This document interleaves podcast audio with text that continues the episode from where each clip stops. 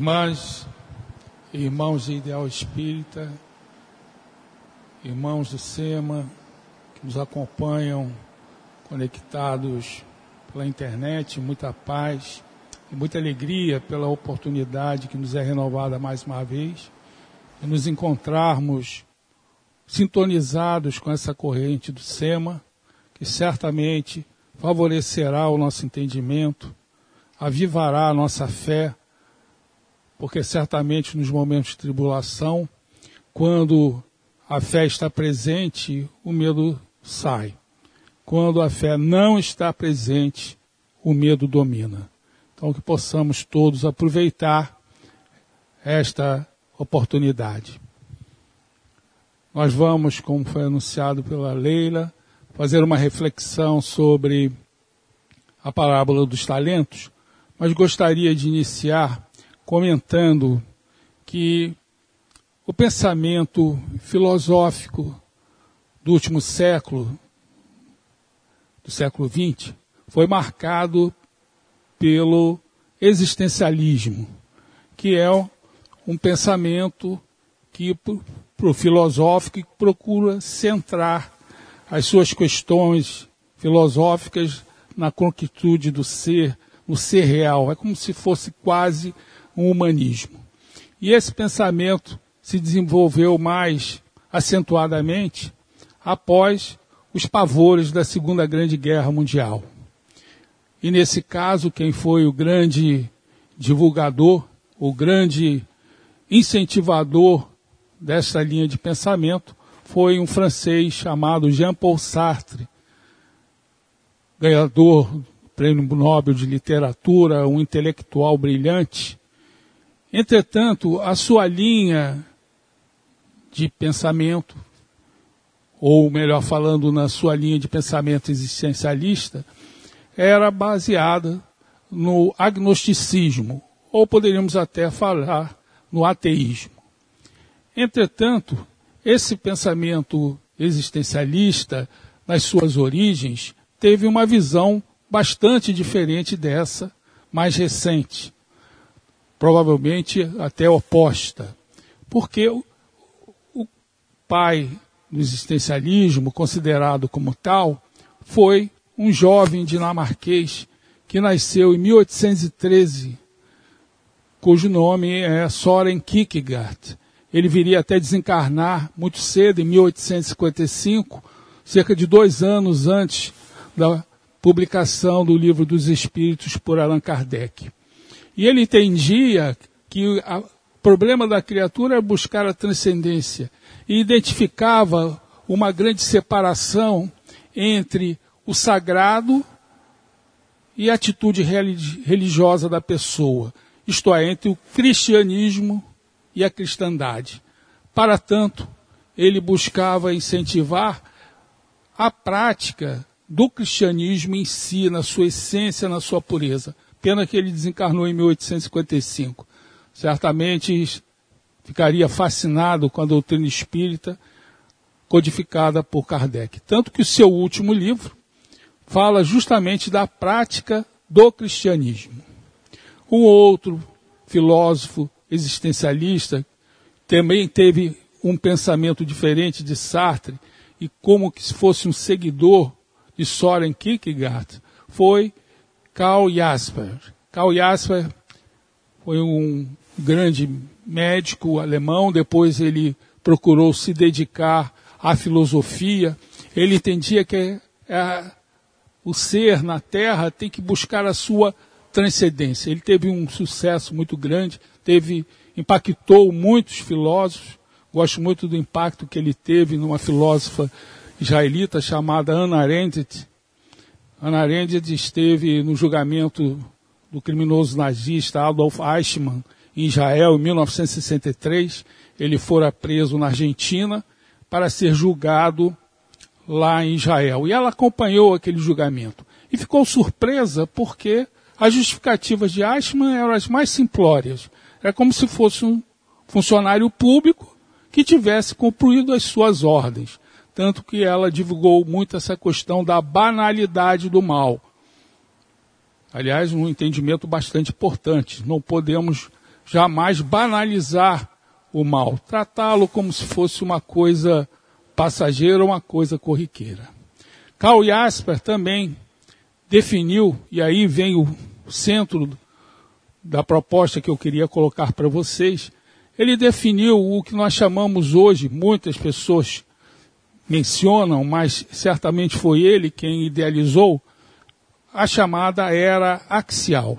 Essa era axial, ela iria, teria ido de 800 anos antes de Cristo até mais ou menos 200 anos antes de Cristo, quando em várias regiões do planeta, no Oriente e até no Ocidente, no, no Oriente Médio, começaram a existir um paralelismo das ideias muito grande. Foi um, uma era bastante diferenciada, porque surgiu nessas várias regiões um pensamento bastante equalizado. É dessa época, por exemplo, que começa a surgir, uh, ou se formatar, melhor falando, com uma forma mais estruturada, o monoteísmo, aquela religião do livro, evidentemente de um Deus transcendente e pessoal. É, surge também, por outro lado, no Oriente, as visões de Deus num panteísmo. O panteísmo é aquele, aquela doutrina que estabelece que Deus é a natureza, embora, evidentemente, isso não esteja alinhado com o pensamento da doutrina espírita, como, aliás, encontramos nas perguntas 14 a 16 do primeiro capítulo do livro dos Espíritos, porque o panteísmo nos leva a um unicismo, enquanto que a doutrina espírita nos apresenta um dualismo com matéria e espírito, certamente trouxe uma visão importante de um Deus imanente, porque aquela visão do monoteísmo estava muito centrada num Deus pessoal transcendente. Entretanto, nós sabemos a importância dessa visão imanente de Deus, isto é, vamos buscar Deus dentro de nós. Por essa época também começa a surgir as visões da, da alma, da imortalidade da alma, como também da reencarnação. Evidentemente que essa era axial, ela preparou a humanidade para receber o Salvador receber Jesus com seu evangelho cerca de 200 anos depois.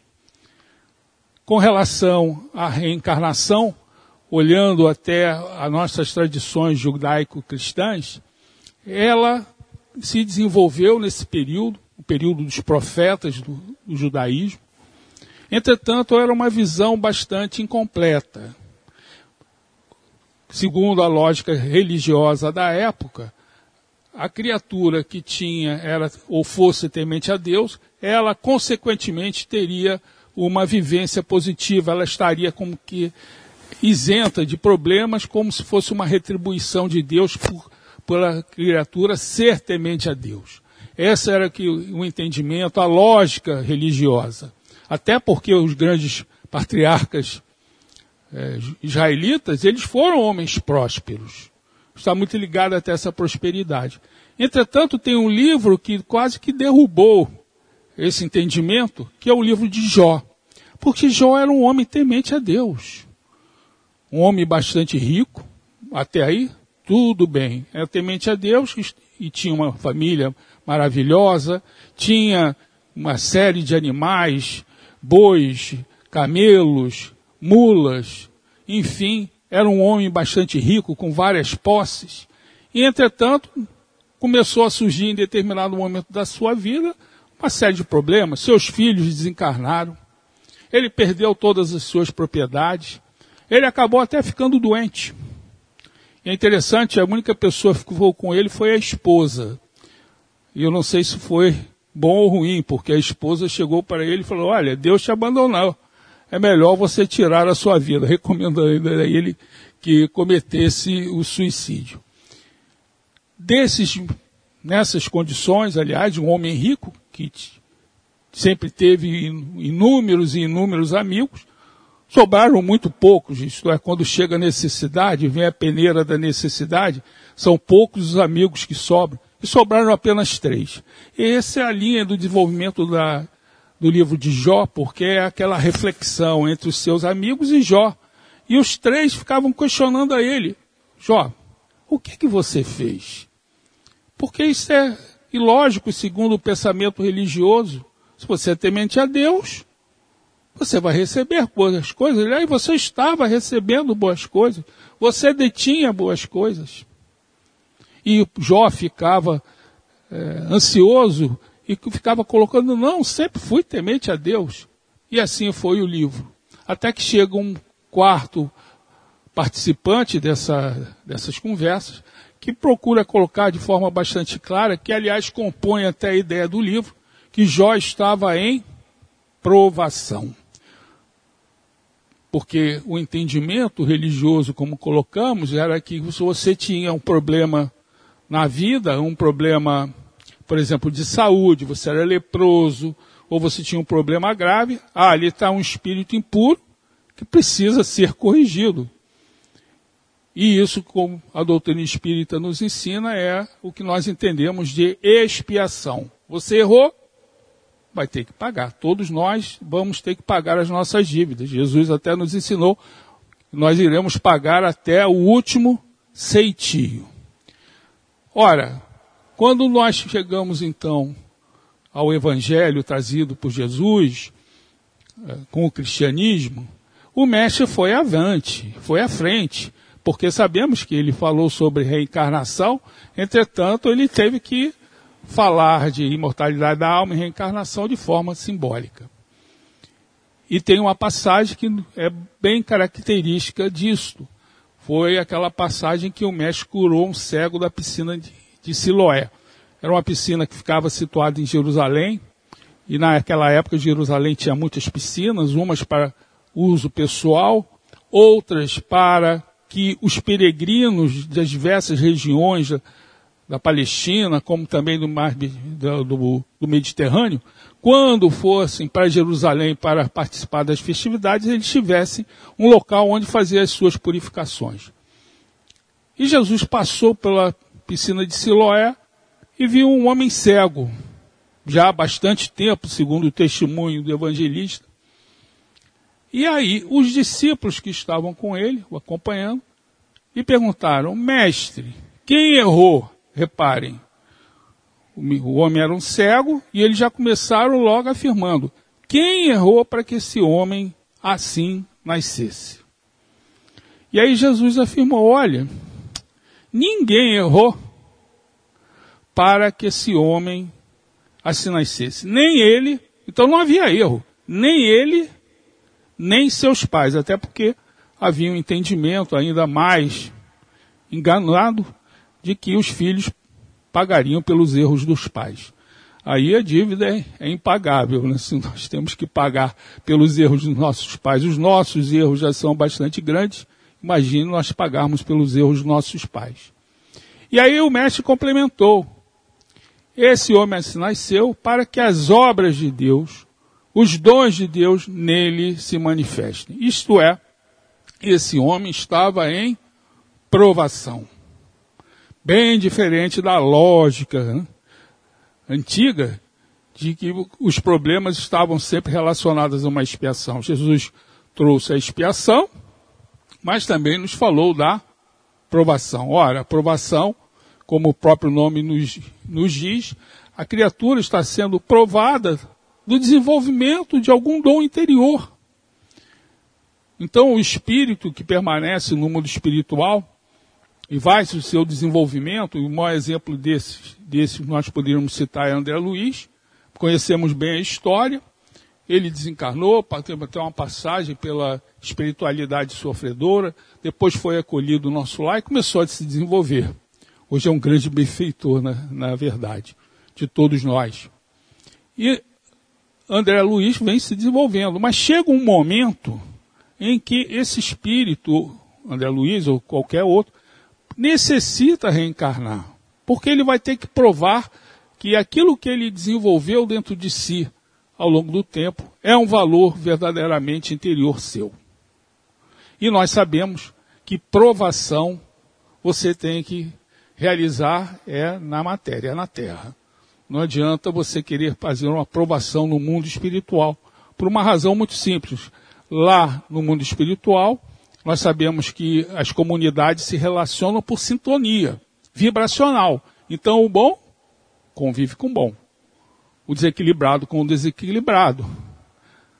Não há convivência do bom com um desequilibrado. Claro que tem o socorro espiritual, que é contínuo desses espíritos equilibrados em favor desses menos equilibrados, mas não há convivência. Aliás, o espírito inferior não consegue nem ver, às vezes, um espírito superior. Ele pode até sentir, assim, uma aragem, né? uma vibração sutil, mas certamente não, não vai, é, não vai conseguir vê-lo. Essa convivência nós só conseguimos quando reencarnamos. Essa é a importância da reencarnação. Fundamental. Por quê? Aqui na Terra pode ser um espírito iluminado e um espírito inferior. Quando eles mergulham, todos estamos no mesmo grau de sintonia vibracional aqui na Terra, vibrando segundo o plano material. Evidentemente, tudo vibra até aqui na matéria, se nós olhamos as paredes, elas estão estáticas, mas na essência elas estão vibrando, como nós também estamos vibrando. Mas todos na mesma faixa vibracional. Por essa razão, aí sim há uma convivência entre um espírito já desenvolvido e um espírito menos desenvolvido ou inferior. E aí, nesta condição, se dará então por essa convivência, aprovação. Aí sim você será aprovado. É a mesma coisa de nós, quando falamos muito em casos espíritas, né, de sermos é, espíritas de centro. Claro que aqui dentro é muito mais fácil sermos espíritas. Muito mais. Você chega, a Leila está sorrindo, a ambiência é maravilhosa, todos estão alegres até por participarmos aqui do, do centro mas nós não somos chamados a isso. Somos chamados a sermos espíritas. Nos nossos grupos de convivência, todos nós temos vários, temos a família, temos grupos de trabalho, enfim, e ali sim nós vamos ser chamados a testemunhar essa condição. Evidentemente que o mestre falou mais de reencarnação, bem sabemos. Muito comentado na doutrina espírita o encontro que Jesus teve com um grande doutor da lei chamado Nicodemos, que ouviu Jesus quando se encontrava em Jerusalém, quando o mestre se encontrava também em Jerusalém, ficou assim impressionado com o que ouvira e resolveu ter com Jesus à noite. E aí Allan Kardec coloca essa passagem no Evangelho segundo o Espiritismo e faz uma abordagem muito bonita, que é um diálogo verdadeiramente maravilhoso, né? porque Jesus afirma para aquele surpreendido Nicodemos que para chegarmos a Deus é necessário nascer de, de novo. E é aquele doutor da lei, mas como isso se dá? E Jesus até enigmaticamente afirmava, olha, é necessário nascer da água e do Espírito. Ora, voltamos até aquela condição inicial que nós falamos, né? do dualismo, né? matéria e espírito. A água simbolizando a matéria e o espírito, o princípio espiritual.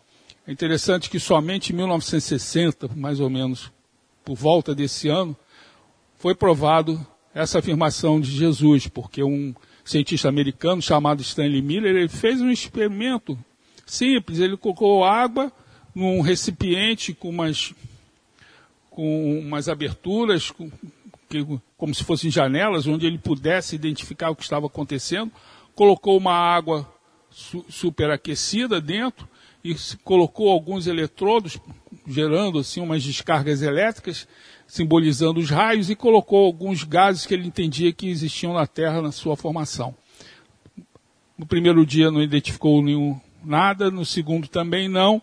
No terceiro ele viu que a tonalidade da água estava alaranjada. E quando ele fez uma avaliação melhor, ele identificou estruturas celulares simples. Então é necessário nascer da água, o princípio material, e nascer do Espírito, que é o princípio espiritual. E aí o mestre começou a, a continuar a falar, né? Ah, porque aquilo, porque o que nasce da carne é carne, o que nasce do espírito é espírito, colocando que nós temos uma bagagem eh, genética de nossos pais, evidentemente, mas nós temos uma bagagem espiritual. Sabemos que o perispírito atua, atua no nosso modelo genético, cumprindo-se assim a lei de causa e efeito de uma forma eh, bastante natural. E por fim, Jesus até falou daquelas questões relativas ao esquecimento de cada reencarnação. Quando ele afirmava, o vento sopra, você não sabe de onde ele vem, nem para onde ele vai. É assim, a cada reencarnação nós temos um esquecimento maravilhoso, porque imagine se tivéssemos lembrança daquilo que fizemos no passado. As chances de sucesso, por exemplo, de uma família que tenta se harmonizar de problemas anteriores, de débitos passados, realmente ficaria é, quase impossível qualquer chance, chance de êxito se nós tivéssemos esta lembrança.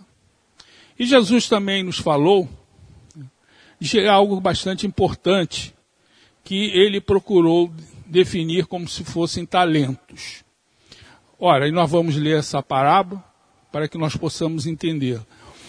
Quando nós reencarnamos, nós trazemos as nossas conquistas interiores, aqueles dons já que desenvolvemos, né, como também os nossos, os nossos vícios. Isso é nosso. E nós é que temos a responsabilidade de é, diminuir os nossos vícios e aumentar as nossas virtudes. Aumentar uma virtude às vezes é mais fácil que diminuir um vício de vários séculos. Essa é uma bagagem de uso próprio nosso, como se fosse aquelas malas de dois compartimentos.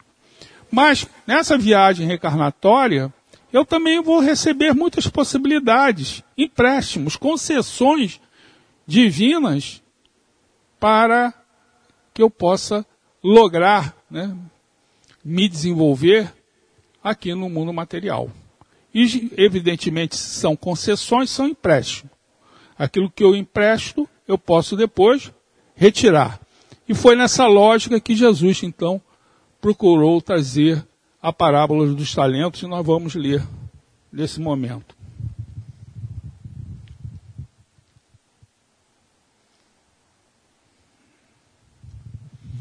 A parábola dos talentos, essa versão se encontra no Evangelho segundo o Espiritismo, no capítulo 16, não se pode servir a Deus e a Mamon.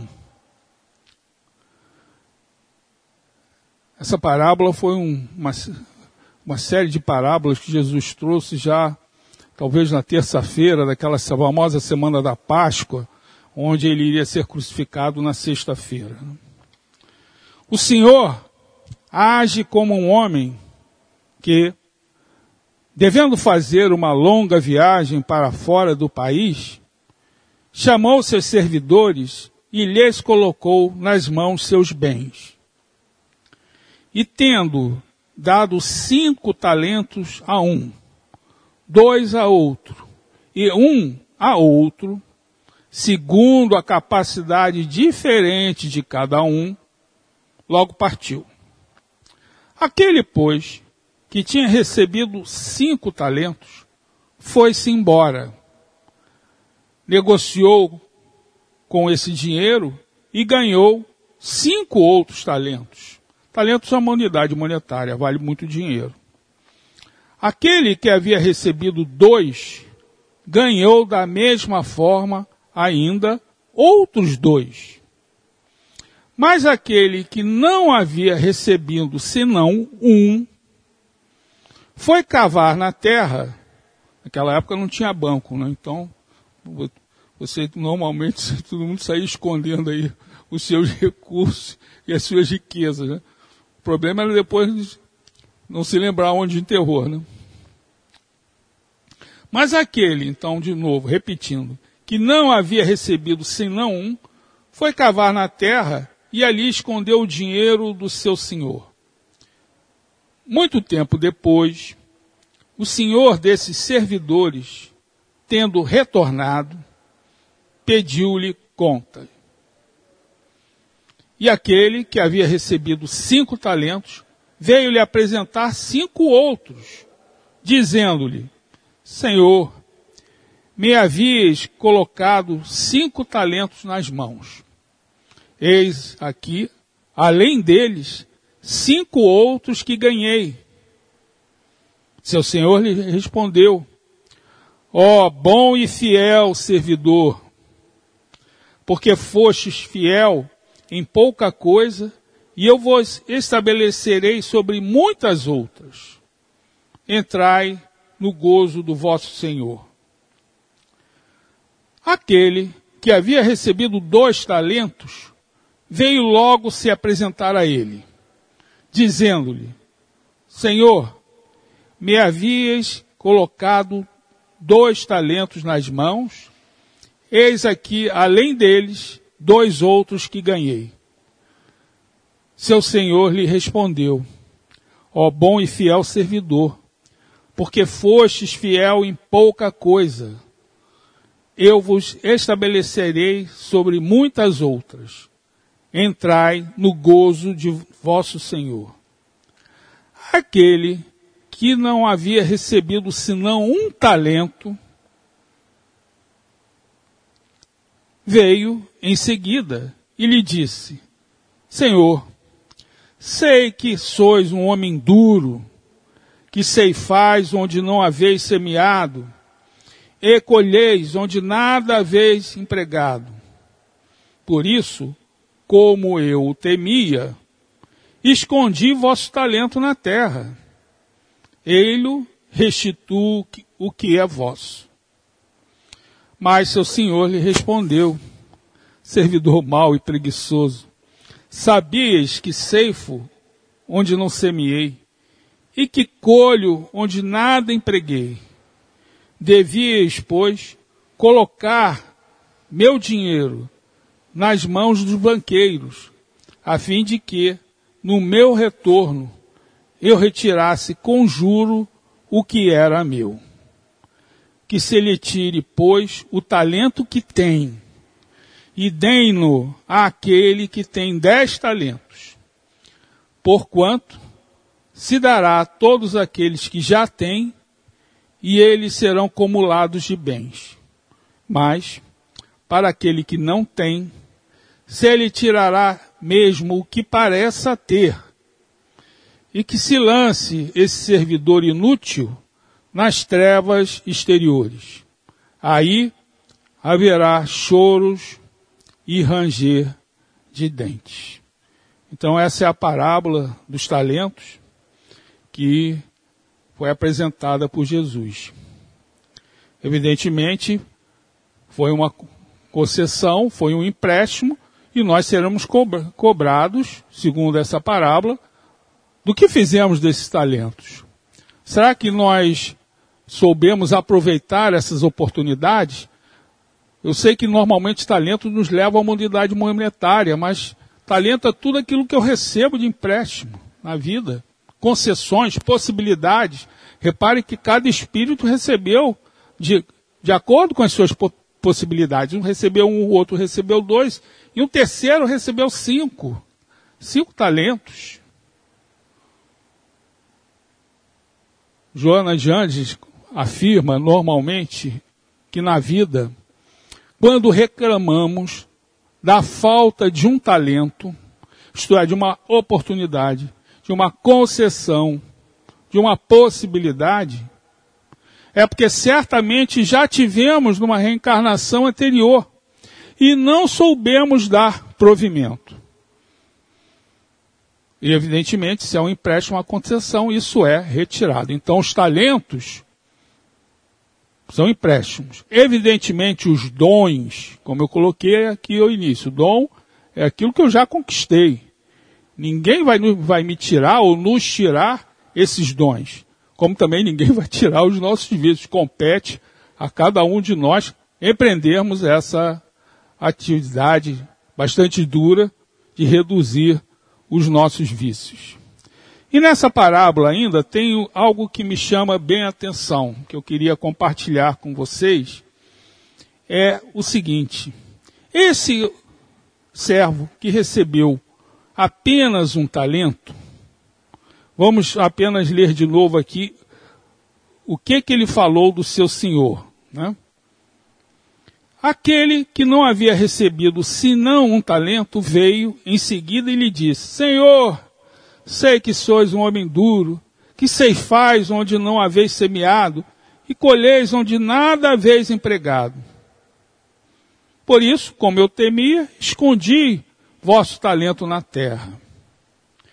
Jesus nos ensinou no Sermão da Montanha que nós somos a luz do mundo. Ele é a luz do mundo, nós somos a luz do mundo. Mas ele nos trouxe um outro ensinamento fundamental que nós temos que entender. Ele afirmou que os olhos são a luz do corpo. Então, a maneira como eu vejo a Deus, a maneira como eu vejo o meu próximo e a maneira como eu vejo a mim mesmo vai influenciar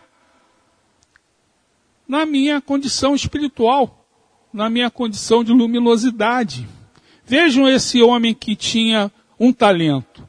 Qual é a visão que ele tinha do Senhor? Ah, eu, eu sei que o Senhor é um homem duro. E eu, com medo, escondi um talento. Então, à medida que da nossa visão de Deus, vai impactar aquilo como nós vamos nos proceder. A exemplo desse homem que tinha um talentinho, e como ele tinha uma visão desse senhor dura, difícil e com medo, ele resolveu enterrar. Isso bem expressa essa lição de Jesus. Como também, como eu vejo o meu próximo. Ele é um irmão que está com, conosco, enfrentando as, as provas e as lutas de uma reencarnação. Também é um viajor como nós. Mas o que é mais importante, também ele tem o mesmo Deus dentro de si como nós temos. Então, à medida que eu vou mudando a minha visão, eu vou me transformando interiormente.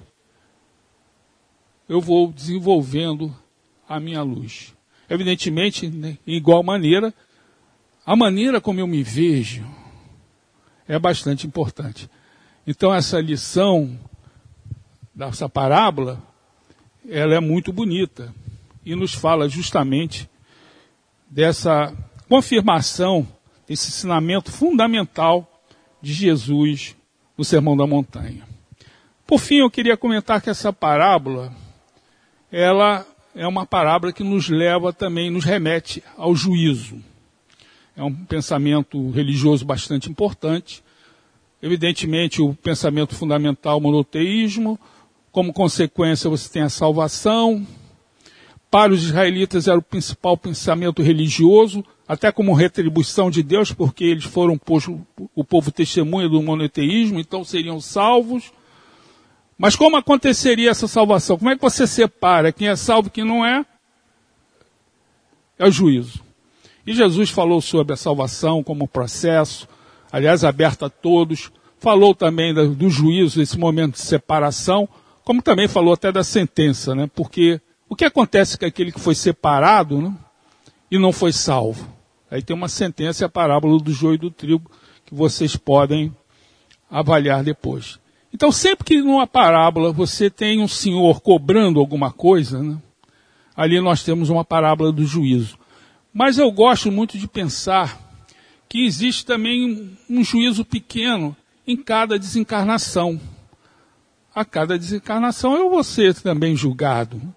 Aliás, os espíritos, depois de cada reencarnação, depois, evidentemente, de se ajustarem, de se reequilibrarem no mundo espiritual, de se encajarem naquele, nas atividades né, do, do bem, eles fazem como se fosse uma amnese da sua reencarnação. Como é que eu fui? O que, é que eu preciso melhorar? É quase se fosse um momento de pesagem né, daquilo que eu fiz. É quase como se fosse um peso daquilo que eu fiz. Santo Agostinho fez isso encarnado. Ele estava uma semana sabendo que ia desencarnar, ele fez essa amnésia ainda vivo. Mas isso é Santo Agostinho. Estamos falando de espíritos comuns como nós. Né? Tem alguns que não conseguem nem fazer essa amnésia. Então são espíritos muito elevados, evidentemente, que têm que fazer essa avaliação para estar até curso de, ao destino desse espírito. Então nós temos um momento de peso das nossas das nossas atitudes, daquilo que nós fizemos. E essa era uma visão bastante antiga do peso, principalmente do peso do coração. É uma coisa, talvez um pensamento religioso muito antigo. Os próprios egípcios, né, eles sempre, aliás, foram os egípcios até que desenvolveram a balança, né, é, provavelmente há 5 mil anos antes de Cristo, até para comercializar ouro, eles tinham essa visão. No livro dos mortos, né, o espírito, ao desencarnar, era levado à sala da justiça. 42 juízes, e você era interrogado de forma negativa até daquilo que nós lemos nos Dez Mandamentos. Até vamos entendendo, né? os israelitas passaram vários anos, quase 400 anos no Egito. Então, era assim, você não matou. Era uma forma negativa. E aí a criatura falava, não, eu não matei. E o coração dessa criatura era colocado para um deus egípcio chamado Anubis, num prato, e no outro prato tinha uma pena, vejam bem, uma pena. Uma pena do deus, da deusa Mate. E ali você, conforme, evidentemente, as tuas atitudes, você era, de certa maneira, pesado, e isso daria aí o seu destino. Por essa razão, né, é, essa questão da pesagem do coração foi sempre muito algo muito importante na antiguidade. E só começou a mudar, principalmente quando eu falei daquela era axial ao início. Repare que essa era axial também é, contemplou né, todos aqueles filósofos gregos que vieram, como Sócrates, como Platão. Quem acabou definitivamente com essa importância do coração foi Platão. Evidentemente que uma coisa é você ter você acabar e a outras as tradições continuarem. Né? Então essa ideia de pesagem é muito, muito marcante. Nós verificamos isso é, várias passagens na, no Velho Testamento e nós sabemos que o Velho Testamento é um livro bastante importante. Paulo de Tarso afirmava na Epístola aos Hebreus né, que toda escritura de intuição, de, é, de origem divina, ela nos traz conhecimento, ela nos traz entendimento. Então isso é bastante importante. Então encontramos no Velho Testamento, simbolicamente, várias passagens em que a criatura era pesada na sua alma. É interessante que no início do século XX, né, teve um médico nos Estados Unidos, lá em Nova York, resolveu pesar a alma. Né? Eu acho que ele deve ter sido algum daqueles 42 sacerdotes lá da, do livro dos mortos.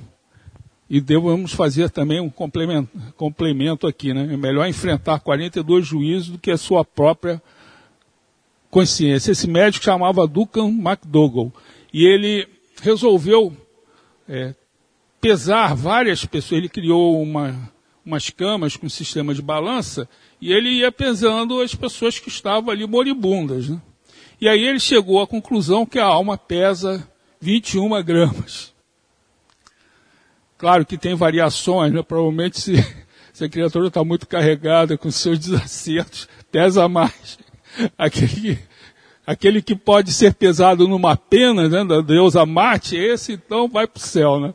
Deve pesar o que 10 gramas e, e vai embora. Né? Então nós verificamos essa questão da pesagem em Jó. Porque Jó, como eu coloquei para vocês, ele foi questionado pelos seus amigos. Você errou. Aí ele falava que Deus possa me pesar as minhas ações. Que Deus possa pesar as minhas ações. É aquele peso da alma ali, íncito, né? Mostrando que isso eh, seria o testemunho dele de que ele era uma criatura que não cometera nada de errado, que fora temente a Deus.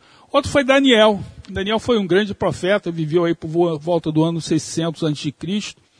Ele foi para a Babilônia, levado por Nabucodonosor, e evidentemente teve uma participação grande, ele sabia interpretar os sonhos, isso sempre foi importante na antiguidade. E Nabucodonosor tinha os sonhos, ele começou a interpretar e aí ele se tornou bastante influente. Nabucodonosor foi talvez o primeiro grande imperador nesse sentido literal do termo, uma criatura que teve tudo, mas acabou se perdendo.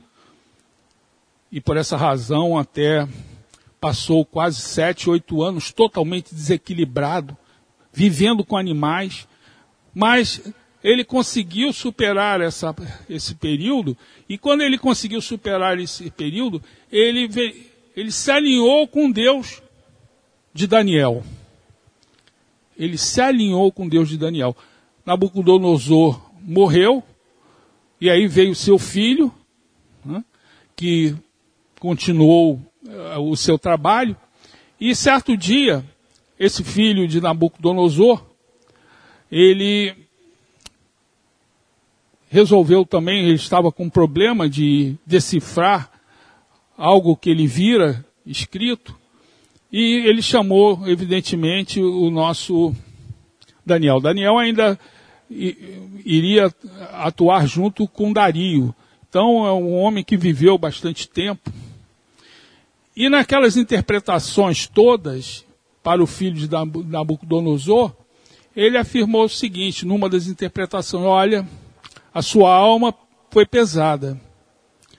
E você cometeu os erros, quer dizer, você estava fora dos padrões. E nesse texto, que não, pelo tempo que, não, que nos resta não podemos comentar, ele afirmou que essa pesagem de Deus depende de três aspectos. Primeiro, o tempo que você tem com uh, de oportunidades para você desenvolver. Se você teve muito tempo e não desenvolveu, você vai ser pesado de uma maneira ou de outra. A outro fator importante nessa pesagem é o conhecimento. Ah, o próprio mestre afirmou, olha, quem mais conhece, mais será cobrado.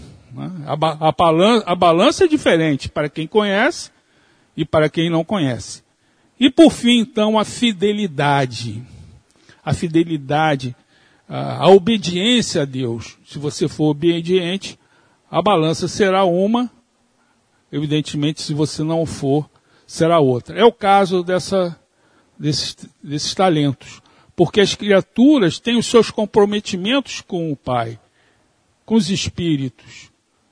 Todos nós temos as nossas missões, as nossas atividades, nos comprometemos no mundo espiritual, aliás, pedimos no mundo espiritual, recebemos. E nós temos que cumprir. Não interessa se. E o pai não fica comparando, ah, você tinha cinco, deu cinco, você tinha dois, deu dois. Não. O grande galardão é a fidelidade. Não é aquilo que você rendeu, é aquilo que você comprometeu e fez. Quando nós vemos para trabalhadores da última hora, é isso. Um recebeu, um trabalhou o dia inteiro, recebeu lá um denário. O que trabalhou uma hora, um denário. Todos foram fiéis. Então o galardão é a fidelidade. Então o que tinha cinco, correspondeu, foi fiel e entregou mais cinco. O que tinha dois, dois. Mas aquele que tinha um enterrou e acabou não sendo fiel. Por isso é que na parábola o Senhor fala: você foi fiel. Venha para o reino do teu Senhor, venha aproveitar das expensas do teu Senhor. Para aquele que tinha cinco, ofertou dez, aquele que tinha dois, ofertou quatro. Mas aquele que tinha um, realmente não foi fiel, não foi obediente aquilo que nós todos, nós todos, somos comprometidos. Nós vemos, às vezes, espíritos que têm uma tarefa enorme. Não? Ah, mas será que eu também tenho esse comprometimento? Não, eu, eu tenho a minha possibilidade. Eu vou estar com um talento, vou estar com dois, mas tem gente com 10, 15, 20 talentos. Nós não vamos ser cobrados disso, nós vamos ser cobrados da fidelidade, da obediência. Com aquele talentinho de dois, o que, é que eu fiz com ele? Então eram essas reflexões que nós tínhamos a fazer. Agradecemos muito Pedimos ao alto para que possa envolver a todos, dando-lhes fé, saúde e paz.